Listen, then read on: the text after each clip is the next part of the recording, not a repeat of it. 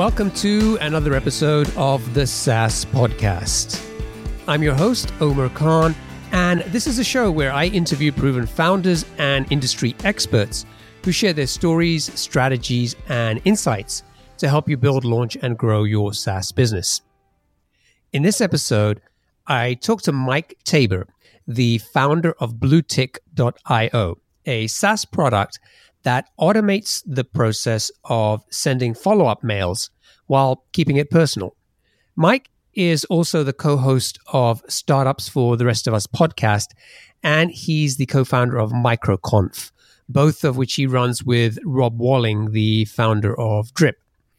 His last startup was AuditShark, a software product that helped regulated businesses such as financial companies to ensure I T security compliance. He tried for several years to get that business off the ground. It was a long, painful effort trying to make it work, but in the end, the business failed.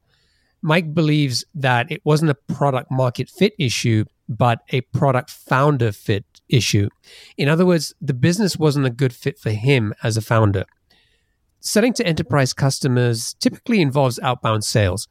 Mike wasn't comfortable doing that and probably wasted a lot of time trying to acquire customers in different ways, such as inbound marketing that didn't work as well. In this episode, we talk about the lessons he learned from the failure of AuditShark and how he's making sure that he doesn't make the same mistakes again with Bluetick dot io. I enjoyed chatting with Mike, and I think you'll enjoy this episode too, especially if you're also in the early stages of building your SaaS business. Mike, welcome to the show. Thanks for having me. Appreciate it. Let's start by uh, asking you about if there's a favorite quote, something that inspires or motivates you or kind of helps you getting down to doing business every day. One I, I would say that I aspire to, but I don't necessarily listen to all the time is uh, no fear. So it's basically the idea of there's things out there that are going to scare you and you should probably do them anyway. I'm not I'm not talking about like base cliff jumping or anything like that, but there's lots of things that you do in your business that you're scared to do. And it, usually it's because you haven't done it before and you're not familiar with it and you don't know what you're doing. So most people hesitate, and I've done this myself in the past where you hesitate and just try to find more information out about it. And it almost never is a good substitute for just doing it. So you, you said you don't always follow it, but when you do, have you become more kind of self-aware of when you feel uncomfortable or, or don't feel like doing something? Is that often a sign for you that you have to go and do that? I usually find when I have something on my task list that I've been procrastinating on for a while, it's usually that I'm trying to find other things to do that will actively allow me to avoid that because there's always more things to do. So you can, in essence, push off those things and indefinitely because there's always other things to do instead of that. Yeah, I, I heard a story about the guy, I can't remember his name, the founder of the Samuel Adams. He knew that he needed to go and get sales and start selling his product, but just didn't want to do it and kind of was focusing on other things like buying a computer system and so he could set up accounting and payroll or whatever. And yeah, he didn't have any customers. And uh, eventually he kind of went out to a local bar and uh, got them to try, you know, his product, and uh, they ordered like twenty-five crates. And suddenly he said like in ten minutes that fear just disappeared into ecstasy.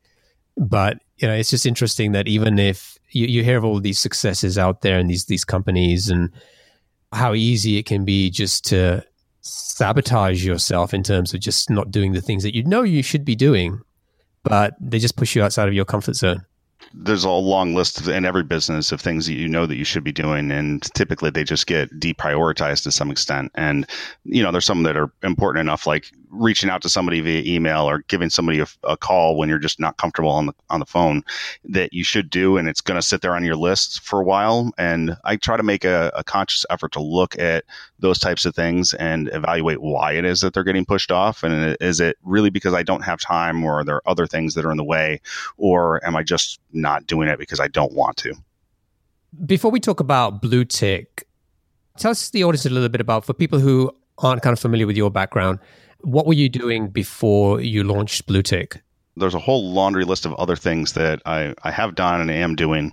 I guess to start off with, I, I also co-host the Startups for the Rest of Us podcast, and uh, I do that with Rob Walling, who is the co-founder of Drip. And let's see here, what else? We also do MicroConf, and then we also run our online community called Founder Cafe. And then beyond that, I also have the Single Founder Handbook that I wrote a couple of years ago. And before that, for several years, I was trying to get a product off the ground called AuditShark, which was aimed at the compliance industry for regulated businesses. Uh, think of like financial companies or oil and gas or energy companies, where they need to know that their computers are configured in a certain way. And my software would walk out into their network and pull back data from those machines remotely so that they didn't have to go each individual machine, and they could verify within a couple of hours that, yes, every machine in our network is configured in exactly this way. And it could show them reports on machines that were not configured that way so that they could then turn around and say, okay, we're going to do change control and we're going to fix these machines so that they are now in compliance. And what happened with AuditShark? So it was a uh, a long, painful effort of trying to make it work, and it ultimately never did. And it wasn't because the product didn't work. It was because it wasn't a good fit for me as a founder. I probably didn't do as much validation up front as I probably should have to recognize that ultimately the way that the product really needed to be sold was not a way that I wanted to. And I did kind of recognize that, but I didn't I didn't look at that as a big enough red flag to not do it, because uh, I was very familiar with that particular line of business. I'd helped grow a startup company back between two thousand three and two thousand five that ultimately sold for seventy-five million dollars. And I could see the dollar signs there. I mean, it was it was obvious that there was something there, because it's still not a solved problem. But what I didn't realize was that just because I didn't like the enterprise sales process itself, I was trying to avoid doing those types of sales, and I was trying to figure out other ways around it. And ultimately, like, that's how that type of software needs to be sold. So my options were either shut it down or go out and try to raise funding. But I'd spent enough time working on it already that uh, honestly, by the time the end of it came, I was just done with it. I just wanted to move on. What were you trying to do in terms of sales that was different to how a typical enterprise sales process would look? With a typical enterprise sales process, you are looking at probably having sales reps and doing demos and calling people and doing marketing campaigns to get in front of like the I T directors, or you're also another big option that most companies pursue is having resellers. And I really did not want to do, like, to build a reseller network. I had people who were asking me to do it because they wanted to sign on as resellers. But having been a reseller myself in the past for software, I really didn't want to do that, because I just knew in general how they were treated, and it was because of the economics of the situation. And I didn't really want to get involved in that kind of a business. So I pushed off from that kind of stuff. As a one-person shop, it's kind of hard to fly around the country and do sales in person at different companies. So mostly what I relied on was inbound leads that came in. And I had some pretty high-profile leads that came in from, like, you know, PricewaterhouseCoopers and Raytheon.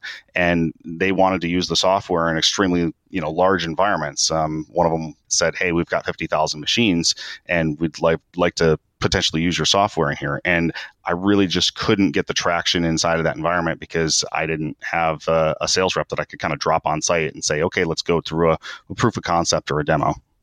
Okay. So you launched Bluetick in, was it last year? Technically the year before, but um, I'll say I soft launched it the year before, and it was, I spent most of last year kind of getting it to the point where it was stable enough to actually have customers on it. And at this point, like, I'm not real worried about adding customers to it. Can you um, just kind of explain what Bluetick is? Like, what problem are you trying to solve, and for who? The basic problem that Bluetick solves is that when you have situations or areas of your sales funnel where you're going to send an email to somebody, and you know that the chances are good that they're probably not going to respond to that first email, so you're going to have to send them a follow-up email.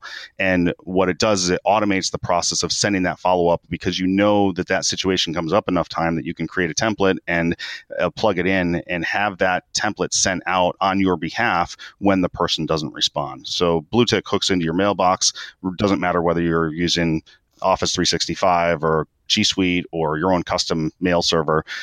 It hooks into that and then analyzes the incoming emails. And if somebody is responding to an email that you sent them through Bluetick, then it will say, okay, I don't need to send this person follow-ups anymore. And what happens as a result of that is those emails get sent out from Bluetick, and it's trying to initiate the conversation. And then once the person has responded, the email is in your mailbox, and Bluetick sees that and then backs off, and it's hands off at that point. So it might send out two, three, four, ten different emails until the person responds or does whatever it is that you're trying to get them to do. And when they do that, Bluetick backs off. So it's really about automating those things that you would have to do manually anyway and making it look like you're manually sending those emails, even though you're not. You don't think of Bluetick as a kind of a prospecting tool for like sending out cold emails, right? I don't think of it that way. I do have customers who use it for that, but I'm much more focused on uh, warm email follow-ups as opposed to cold email. And there's plenty of tools out there that can help with cold email. And, and in fact, cold email is basically a subset of warm email anyway. But warm email follow-ups are, I'll say, a lot more valuable, and that you get better response rates from them. And it's easier to see the value of doing those than it is to try to acquire a list of one thousand or ten thousand email addresses, which, you know, maybe a half or a quarter percent of those are actually going to convert into some sort of a conversation. And so typically these kind of emails may be inbound from somebody coming in, signing up for a trial or providing their information to request a demo. Is that kind of like the main source of emails that would make sense to use with Bluetick? Yeah, I mean, those are some examples. Uh, other ones that I've seen people use them for is for following up with existing customers and asking them for testimonials or for case studies, things like that. I have a customer who's using Bluetick to talk to the, anyone who's signed up for their product, and, and after two or three weeks after they've signed up, they send them into a Bluetick sequence and say, hey, can you go out to Capterra and write us a review? And there's a couple of other websites that are fairly well known for B two B software apps, and their whole goal is to just get their new customers that are coming on to go over to those websites and basically rate them, because the more ratings they get, the higher they rank in the search results on those websites. And, you know, some of them are getting a lot of uh, traction based on following up with those people and getting them to write the testimonials for them. And if someone is working those warm leads currently using kind of an email marketing system like a, a Drip or an Active Campaign, what would you say to them is, is kind of different or better about using Bluetick instead?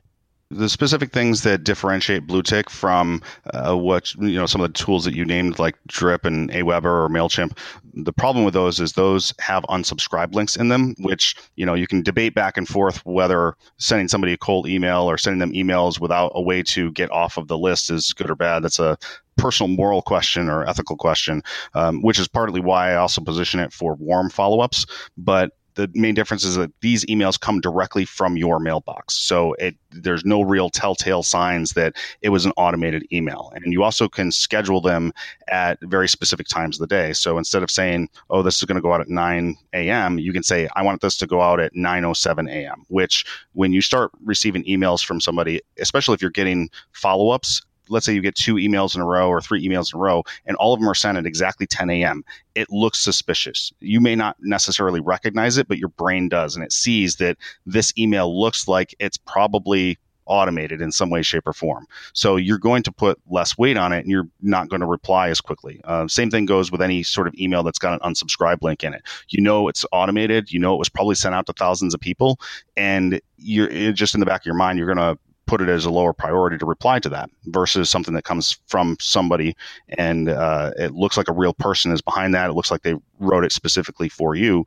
You're going to give that a higher priority. You're going to be more likely to respond, especially if you receive two or three or five emails from that same person over the course of a couple of weeks or a couple of months, because clearly they're interested in talking to you, and there's a, a guilt trip factor that plays into that as well. Like, they're going to want to respond to you eventually. Um, it may not be the right time right now. Something may have caught on fire, and they need to deal with that first. But eventually, you know, you'll you'll take that conversation forward. You know what drives me nuts is sometimes getting those quote personalized emails where they've done a terrible job, kind of hacking a copy and paste, and you can tell that the font size is different in places or or whatever. It's just drives me crazy. Yeah, I, I totally agree. Um, and that's why like I I did a lot of validation early on with Bluetick, but one of the things that I really concentrated on was making sure that the product does whatever it possibly can to not destroy the illusion that you are personally sending that email. So there's things in there like, for example, uh, the follow-up emails, you can have them sent as a task, like you can approve them before they get sent out, uh, just to make sure that if your call to action in your emails is like, hey, give me a phone call, the system can't figure out that there's that you got a phone call. It's just not going to know. Uh, and no system out there would be able to do that. But if you have uh, yourself interjecting it as a task, you can say, hey, basically pause this until I click the button to send that next email. And it also allows you to modify each individual email before it goes out. So then you can say things are extremely customized to that person. So if it's somebody in Las Vegas right now, for example, you could talk about the the Knights and, and how they're doing in the playoffs.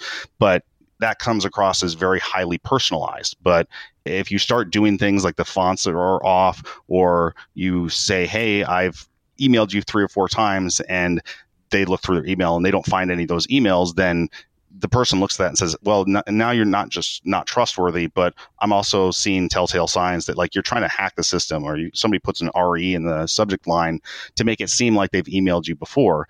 Those things are all like lies. They, they, basically make it look like you are trying to present yourself in a way that it's not true, and it turns people off immediately. Okay, let's talk a little bit about how you you started here. So you've kind of talked a little bit about, you know, the sort of the validation piece, but before we get into that, like, where did the idea come from? Like, how did you decide that this was the business and the product that you were going to work on? As I said before, I, I'm the um, co-founder of MicroConf, and I handle the sponsor side of the house, and uh, Rob handles uh, working with speakers. And as part of that, I basically have to email people and ask them like, hey, would you uh, be interested in signing up as a sponsor for MicroConf this year? And I had this problem back in two thousand twelve, two thousand thirteen, and I, it was kind of early stages of AuditShark where I was trying to decide whether I was going to keep going with it or not. And I looked at that problem and I did a little bit of validation on it. And uh, my initial focus was on other conference organizers and saying, well, what could I put together as a business plan for this? Because the problem I was having at the time was I'd email people and they wouldn't respond right away. or And then I'd have to go back into my mailbox or into a spreadsheet, see who I'd emailed, send them a, a response or a follow-up, and keep on them to make sure that nobody was slipping through the cracks. And it was painful and tedious, but I had to do it. So in the process of doing that, though, I recognized that there was a product there, and I initially looked at it to try and solve that problem for conference organizers to get them sponsors, and I, I didn't see a, a viable financial model for it, so I basically tabled it, and I kept working on AuditShark, but then I revisited it at the tail end of that, and I realized that it's a general-purpose sales tool, not just for conference organizers. So it, it applies to any situation where you have to do a follow-up of some kind, whether it's, you know, you sent somebody a price quote, or you're trying to get them to do a testimonial, or they signed up on page one of your SaaS product, and then they didn't sign up for, they didn't put their credit card information in on step two. And, you know, you want to reach out to them personally and say, hey, what is it that I can, are there any questions I can answer for you to help move you to the next step? In terms of like validation, how did you go out there and figure out whether this was an idea that people were willing to pay for? I spent about a month doing interviews with people that were in my network, and I basically just emailed them and said, hey, I'm I'm thinking about this new idea. This is what it involves, basically email follow-ups. And I asked if they'd be willing to talk to me because I thought that it might be a good fit for their particular business, and how, and explained a little bit about how they could use it or situations that they could use it. And from that, I ended up with about a dozen, uh, probably probably close to uh, actually twenty people who were willing to talk to me and actually basically take it to the next level. I talked to a total of about forty or fifty people, and of those, about twenty-five said, yeah, I'd, I'd definitely be willing to talk to you more about this. So from there, I built out about seventy or eighty different mock-ups of what the application was going to look like using Balsamiq mock-ups. You could click around in the interface, had fake data in it, and then I took that back to them about a month later and said, look, this is what I've got here. Does this match what we talked about? Yes. Um, you said that you'd be willing to pay for it. Yes. Great. Okay. Will you pay for it? And that was when the rubber hit the road. And I, I found about a third of the people who had said, yes, I would pay for that, basically churned out right there as like, I would pay for that, but it's not a problem I have. So there's a, I'll say there's little subtleties in there that you really have to be careful about when you are trying to do validation, because it's very easy to make mistakes that are obvious in hindsight, but not necessarily obvious when you're going through them. Well, how much did you charge them? Well, how did you figure out how to charge them? Oh, so this is an interesting thing I did. I did not give them a dollar amount. I was always very careful to not tell them what I wanted to charge them. I had in my head that I wanted to charge them about fifty dollars per person, but I didn't want to say that. And I, in fact, I made it a point to intentionally avoid any language or any comments or that would give them an idea of what I had in my head.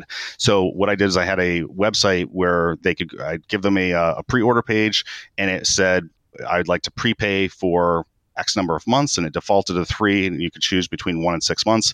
And then it had a text box where they could type in a dollar amount, and that was what I was going to charge them times however many months they selected. Of the twelve initial pre-orders that I took, I had nine people who said between forty-seven dollars and fifty dollars a month. And then I had two people who said thirty-nine dollars or forty dollars a month. And then I had one person who said they were willing to pay one hundred dollars a month. So at the end of the day, I basically just said, okay, well, most of them are in this forty-seven dollars to fifty dollars a month range, and that's what I chose as my pricing, or at least the initial pricing. And so it's uh, it's fifty dollars a month per mailbox, and that's what it's been ever since I launched. So that's smart. So you basically use that as an opportunity to get some early feedback on what the market was willing to pay for a product like this. Yeah. And the interesting thing is, anytime I got an answer is like, what is it that they were willing to pay? I also asked them why they chose that. And I got some interesting feedback from people who basically came in at a much lower dollar amount. Um, and I kind of turned them away and said, look, that's really just not going to work for this. So it wasn't like they could type in any dollar amount and I would take it. It so if somebody typed in a dollar, I'd be like, yeah, look, this is just really is not going to work for that. But then, uh, you know, there were people who would tell me, oh, I based this off of how much I pay for, you know, this particular product over here or that one over there that I saw that's a competitor. Some things that were completely unrelated. Somebody said, you know, oh, I pay, I forget what it was. It was like nine dollars a month for some other product. And it wasn't really the same thing, but in their mind, that's where they anchored the price. So that's why they came up with that. And it was it was interesting, but it was also a, a data point for me to be aware of that, like, hey, don't refer to that product or don't position it near it so that people don't anchor the pricing to that. Got it. And so the pricing right now is, it starts at fifty dollars a month, and there's one hundred fifty dollars a month and five hundred dollars a month. And it looks like it's just based on the number of mailboxes that people are using. Yep. Right? Yeah, so, that's right. Okay. So pretty clean and, and, and simple there. Yep. Yeah. I mean, there's, there's, there's other stuff that's going in later that is going to help me price tier it a little bit differently. Cause I don't, I don't think that the current pricing model is going to work long-term just because it's very linear. Like, why would you ever sign up for the five hundred dollars a month plan if you can just sign up for the fifty dollars a month plan and then just add a mailbox whenever you need to? Um, I mean, the whole point of price tiering is to get people to go to that next level up where you're not only providing them more value, but you're also charging them substantially more for that value on a, on a per user basis. Um, so I don't really have the feature set in place to be able to effectively do that now, but that is kind of a direction I'm moving. So I'm curious, like, ha- had you done that before? Did you do something similar with, with AuditShark in terms of getting feedback on from people in terms of pricing, or was this the first time you'd tried something like this? I did not do that with AuditShark. Most of what I was doing with AuditShark was basically working with people to figure out what other things that they were willing to pay for. It was more like small individual price quotes to different people. I didn't have a, a public price listed. And what I would do is I would talk to them and basically ask them what other things that they were evaluating, try to find out what they were going to end up paying for that, and then position AuditShark as a lower priced alternative to whatever it was that they were looking at. I didn't have a good sense of what the market would price would be for that because I didn't have a, I, I didn't just didn't have a network or, or a sales channel that was already working. I was still trying to figure things out. How long did it take you to put together the the prototype or the the screenshots in Balsamiq? I spent probably about twenty to thirty hours on it over the course of a couple of weeks. And like I said, that was for eighty some pages or so that you could click through and links back and forth between different parts of the application. And it really helped me figure out what the application needed to look like. And uh, in a way, it helped design like the backend database and how stuff was going to be stored and presented and things like that. But I mean, I spent a good deal of time on it, and I probably didn't need to spend as much time on it because I didn't actually show a lot of those pages to most of the people that I talked to. But at the same time, it helped me figure out what it was going to take to build it. Um, so I could probably could have gotten away with a lot less time spent there. But ultimately, I would have needed to do it anyway in order to just build the design for the app itself. So as part of validation, I didn't need to do as much time. But as part of the whole process of building it after I decided to greenlight it, then I would have needed to spend that time anyway. Oh, and one last thing. When you asked people in terms of how much they were willing to pay for three months or whatever period of time, were you taking their credit card information at that time? Yes. So they were actually paying me at that point. So I took about two thousand dollars worth of prepayments um, from people, and I told every all of them, look, if this isn't going to work out for you, or if there's a problem that you run into where we just simply can't fix it and we're not going to be able to, then I'm more than willing to stamp a guarantee on this and give you a full refund if that's what it takes, because, you know, obviously, like, my reputation's on the line. But I also didn't want them to, I wanted to remove as many hurdles as I possibly could and still get them to commit to it. And then in terms of building the product, did you look for any sort of funding, or was it kind of, you're completely bootstrapped with this business, right? Yep, that's true. Um, so I basically took the money that I had been bringing in from consulting work that I've been doing and from my book and from uh, the conference and from Founder Cafe, and basically put it down so that I could extend a runway for myself to build the product. And, you know, the, the two thousand dollars up front uh, helped out with that a little bit as well, obviously. Um, you know, there's debate that you could probably have about, well, should you spend that money or not, or should you just put it in a, a bank account someplace in case you need to refund it? But it all added up is really what it came down to. And then you, you brought on a couple of developers to help you build the product? Yep. So I hired uh, three developers to help build kind of the core of the application, and spent about three and a half to four months doing that. And it was a basic prototype, I'd say. It was a, a functional, but not very functional. There were a lot of bugs in it, a lot of inconsistencies, just because different people were responsible for different pages of the app. And so th- simple things that should have all been handled exactly the same were handled differently. So like the A P I, in some cases, it would return an error in one format, and in another place, it would return it in a completely different format. And that meant that in the application itself, which was a single page application, uh, like all the error handling was different. And then the backend database, like somebody was responsible for that, but then other people kind of got their fingers in there, and there was no one person kind of governing that. So there was a lot of things I would say that went wrong during that process, but it did help me get something out the door relatively quickly with certain technologies that, uh, quite frankly, I just wasn't terribly familiar with. And how much did it end up costing you to build the product? That's a complicated question. It probably depends a lot on whether you include my time or not. So if you exclude my time and just include the developers that I hired and the, like the tools and stuff that I had to, to pay for, I'd say the initial prototype was maybe ten thousand dollars or so, something like that. And then, of course, like after that, there's also various costs for different pieces of software, and it's hosted in Azure, so I had to pay for hosting costs and things like that. And how were you splitting your time during that sort of period in terms of focusing on the product, and uh, how much time was kind of focused on marketing and sales? So during that time, the like virtually all of my time was spent working on the product alongside of the developers and trying to make sure that we were going to be able to meet the, the deadline that I had. So I had wanted to have it done in about three and a half months. And it was just an unrealistic timeline, to be perfectly honest. It's just the the people that I had and the resources that I had to bring to that problem, it just was not gonna, not realistic to have it done and functional enough in that time frame. Um, I mean, it really needed like probably eight to ten months, if not twelve, to get it to that point. And I I would say that I definitely underestimated how much of an effort it would take for certain parts of the product because of my unfamiliarity with like Angular. Like I had no idea how to do anything in Angular until we started building it. And of course I've learned over time, but it was a complete black hole for me. So there's, there, there's lots of things that could have gone better, but it was what, the decisions that I made at the time. What is the tech stack like? What are you using behind the scenes in addition to Angular? So the, the front end is Angular, and then I have uh, two different websites that run on the back end. One of them is just for the A P I, and then the other one serves up the Angular code.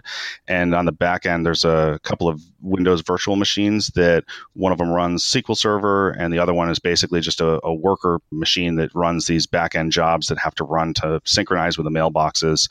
And then it's because it's hosted in Azure, I also have a lot of uh, things that are going on with uh, like tables, like the Azure tables, which is NoSQL. And then there's also blob storage and queue storage and lots of different services there. Uh, I'm curious, like, why did you choose Azure over Heroku or something like that? I was more familiar, I would say, with Azure than I was with Heroku. And Heroku, to me, feels like it's, you know, it's it's made for people who are doing Rails development, which is great. But, you know, right. If you're doing Windows development, and like I had, the back end of the app is all written in C Sharp, so it kind of needs a Windows server to run it, or at least it did at the time. Um, right, okay. You know, they've done a lot more with uh, .dot net Core these days, but it just needed a Windows server on the back end. Um, I also have a lot of uh, extensive Windows system administration experience, so virtual machines work better for me. I also had issues with performance. Right now, Bluetick is synchronizing. Basically, one of the things that came out of the validation process was people complained about other apps that were synchronizing emails and saying, oh, well, it takes way too long for the mailbox to synchronize. So if I get an email, the product doesn't recognize it for like an hour or two. Bluetick does it every ten minutes, but it does it against every single email in your entire mailbox every ten minutes. So it's synchronizing seven to eight million wow. emails every ten to twelve minutes. It's roughly ten thousand per second. And you can't get that level of performance out of a lot of other things unless you do some really heavy lifting or you do a lot of parallel stuff. But it's already parallelized quite a bit, but it, it works really well, especially on a virtual machine. So that's going to become an interesting scale problem as you start to get thousands and thousands of mailboxes. Yes. Behind them. Yep. You're right. I mean, I, you know, when somebody signs on, like it has to do an initial synchronization of the mailbox. And the other challenge I have is that, especially early on, there's a lot of edge cases when you're trying to connect to a mailbox and like parse the emails and make sure that you've got local copies of the header information and all that kind of stuff. It's a really interesting engineering problem, but one I would not necessarily wish on anyone because there's lots of companies out there or, you know, vendors that do not follow the R F Cs when it comes to sending emails, and you run into all these edge cases, and a lot of them are taken care of now, but I hadn't even realized how many of those edge cases that would come up uh, in the process of the development. So that's why a lot of things have gone a lot slower than I would have liked, just because, and I, I still run into problems too. Like somebody somebody will email me and say, hey, this this email wasn't caught, for example, or this bounce wasn't detected. It's like, okay, well, why is that? And it, it's almost inevitably because somebody's not following the R F Cs, but I have to account for that in my rules engine. Okay, so you eventually built the product, you shipped it. How did those people who had prepaid kind of react? Was was everybody kind of on board? Did it kind of meet their expectations compared to the demo that you had shown them initially? So I actually had a really hard time getting them to use the product. And I think that it was more an issue of because of the way that I'd set expectations, where I had said, look, you know, I won't charge you a monthly fee until after you're onboarded and until you're seeing value from the product. And I think that that was a mistake because it doesn't put any pressure or impetus on the person to make it a priority. So even though they had prepaid for it, the money was already out of their pocket and they weren't getting actively charged for it. So there was nothing that pushed them in the direction of saying, hey, I have to make a decision on this. So what would happen is it would just drop lower on their priority list. Oh, I'll, I'll talk to you next week or the week after. And things just kept getting pushed and kept getting pushed. And finally, I just, you know, drew a line in the sand. It took like six months before I made the decision to say, look, you know what? I, I just can't do this anymore. I'm going to start charging you whether you're onboarded or not at this point. And if you don't want it, then that's fine. And what ended up happening was I'd say probably half of the people ended up churning out at that point. So some of them onboarded and a lot of them just did not, even though they had prepaid me and they said, yeah, like, I don't care about the prepayment, you can keep it, but I'm just not going to be dedicating the time to this. So it was an interesting, I'll say, lesson that just because somebody prepays you doesn't mean that they actually need it. Uh, I did find that some of them really just wanted to support what I was doing and, you know, help me be successful. But the reality is that it gives you false data points. So if you know the people, there's, I'll say, some definite caution you have to have about taking money from those people in the form of prepayments, because it can give you this false sense of uh, security that you're on to the right track, and you may not be. And it's just that they're giving you the money because they, they believe in you and they want you to succeed, but it misleads you. Yeah, that, that's a really interesting insight. You know, typically when you ship a product like this, and, you know, for a founder, you, you know all the flaws of the product and the things that you haven't done yet that you know you should kind of go and do in terms of improving the product. What was your experience there in terms of, like, once you had shipped, how frequently were you updating the product? What, how are you figuring out what you were going to fix or what new features were you going to add? So I think initially I made the mistake of looking at the things that I knew about the product and trying to address those issues versus talking to the people who were onboarded and were using it and trying to find out what the pain points that they were experiencing were. And uh, it took probably three to six months for me to kind of shift my perspective a little bit and focus much more on the things that they found important versus the ones that I could see. Because if there's a bug and they don't see it, then is it really a bug? Like they, they it doesn't matter at that point. It doesn't matter that it's going to take you three weeks to fix if they're never going to touch that piece of code.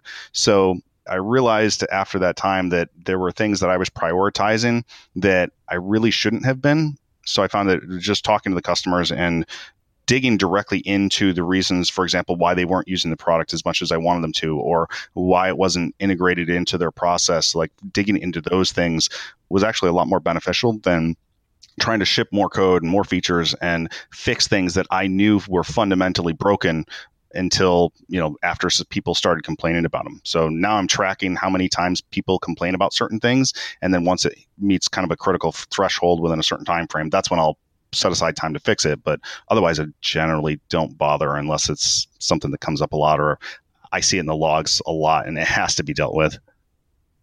That's a really difficult thing, I think, for many founders, because you want to keep improving the product, you want to make it better, but there's a difference between what you think needs to get done and needs to get fixed versus what your customers are actually telling you. You know, I've kind of been in that situation where, you know, I kind of feel like pressure to kind of go and resolve stuff, yet people are using the product and no one seems to be complaining. It's kind of a weird situation, right? Yeah, I mean, it's definitely that instance that you just said where, like, you feel like it's important and, like, because you see everything, like you're you're seeing the logs, you're seeing how people are using it, and you're you you have this vision or idea in your head of what the roadmap is going to look like for the product and what needs to change in order to get there. But there's so many things that the customers just really don't care about, and they're the ones who are giving you money. And if they are leaving because they are not getting a feature that you haven't built yet, then that's the time to pay attention. But otherwise, like, you're making them happy. What you really should be focused on is, like, adding more customers into the product to help it scale up and get you more revenue so that you can do more things and hire people, or, you know, bring on people to help you in different aspects of the business. Because that's that's why you're building it, is so, in order to generate money so that you can do other things. Now, one thing many of us would do in terms of building a new new product or business is to get a a marketing website up and running, right? In terms of, okay, this is the product and here's the landing page, or here's, you know, what, whatever that site is going to have. So you had an interesting experience with that because people were telling you that you needed to have a better website. Mm-hmm. Yep. Uh, like, what was the deal there? And I think this goes back to most people when they start a new business, they like, oh, I need to get a website and I need to have a logo and I need to get business cards and things like that. But the reality in my situation was, does any of that stuff actually make a difference right now? And the answer is no, because I'm not going to be able to compete with any of my competitors on S E O, for example, because I had very little content on my website. I could spend a lot of time and effort and money building that stuff and then publish it and then try to do S E O for six months or a year. But that's an extremely long timeline that I simply just don't have. And I can't can't do that forever. So I knew that getting people to my website and having a, a really good looking website was not priority because it wasn't going to be my main source of customers or traffic. So I basically just ignored it for easily a year and a half. I just had the website redone about three to six months ago, and it looks fantastic at this point, but I went for a really long time without having a website that was more than a couple of pages, and it looks terrible. It looked like an engineer built it, because that's really how it came about. And it looks terrible. It, looked, it was awful, but it got me to like twenty-five or thirty customers. So I didn't actually care. Um, I mean, I had these people who were paying me each fifty dollars a month, or in some cases, one hundred or two hundred dollars a month.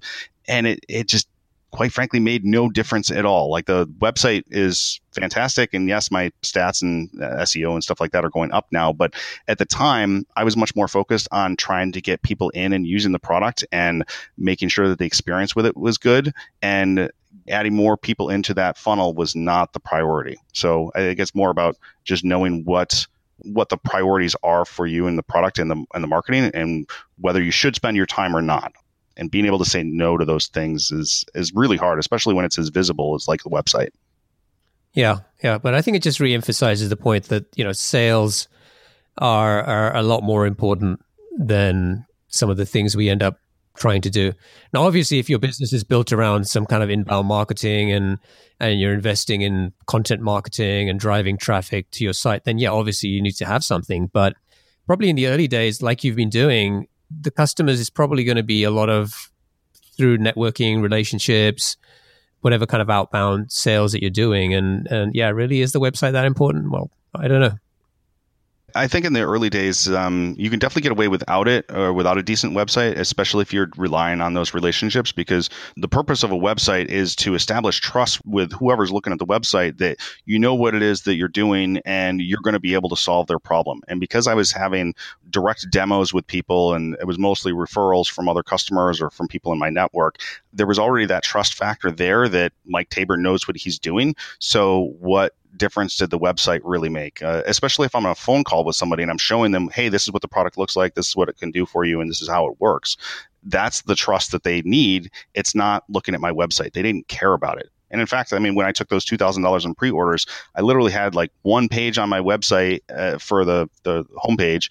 And then I had another page where you could give me a credit card number. And that was it. Like, that's all that was there.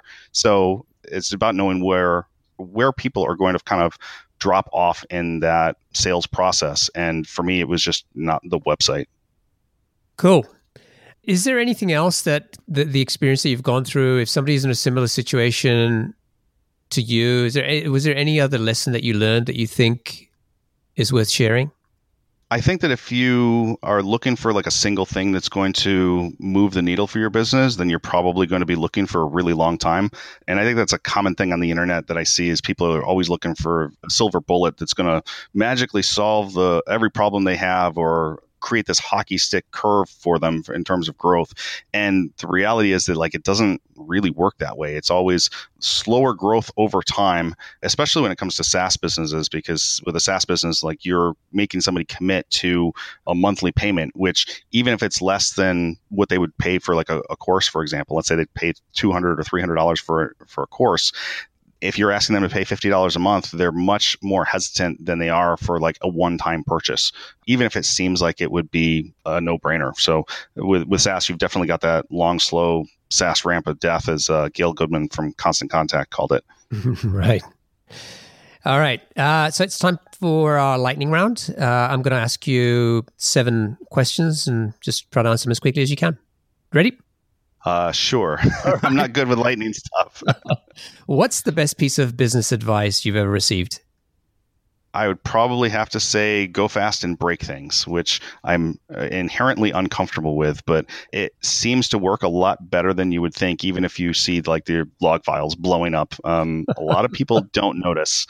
It's shocking how little people notice is going wrong on, in an app as complicated as Bluetick, for example. Um, not to say that it's a bad app or anything. It's just that like sometimes things will go off the rails a little bit, and um, like, or if I put a bug into the system, you know, things can happen. I mean, you've got ten thousand emails per second being synced, and one little thing goes wrong or a network glitch someplace, and it comes to a halt for a few, little while.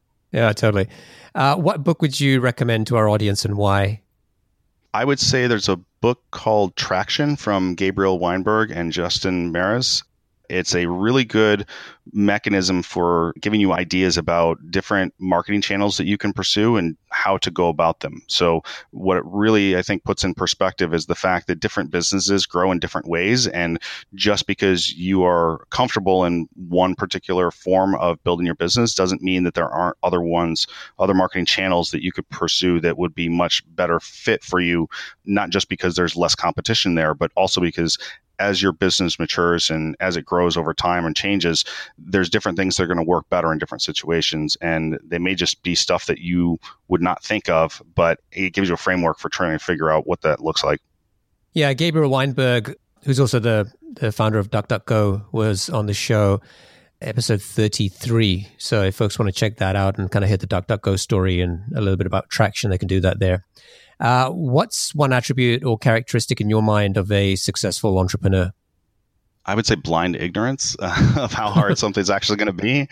I think you have to have a little bit of um, self-delusion to kind of go down the path and think that you can do something when everyone around you probably says, hey, that's going to be a terrible idea. And I think that's mostly because most of us don't have a ton of entrepreneurs that we hang out with on a regular basis. Um, a lot of people I talk to, they live in remote areas, or even if they live in a city, they don't necessarily have a lot of friends who are also starting businesses unless you're in very specific social circles. And it's hard to get, I'll say, a more objective, but also business-oriented view of what it is that you're trying to do. So the, the people around most of the listeners of the show probably just don't understand. Like, none of the friends that I have for social lives with on a regular basis have ever started their own business. So they don't really know what it's like to go through it. And their instant response is, oh, you're crazy for trying that. And I think you kind of have to be a little bit. What's your favorite personal productivity tool or habit? I use journaling quite a bit.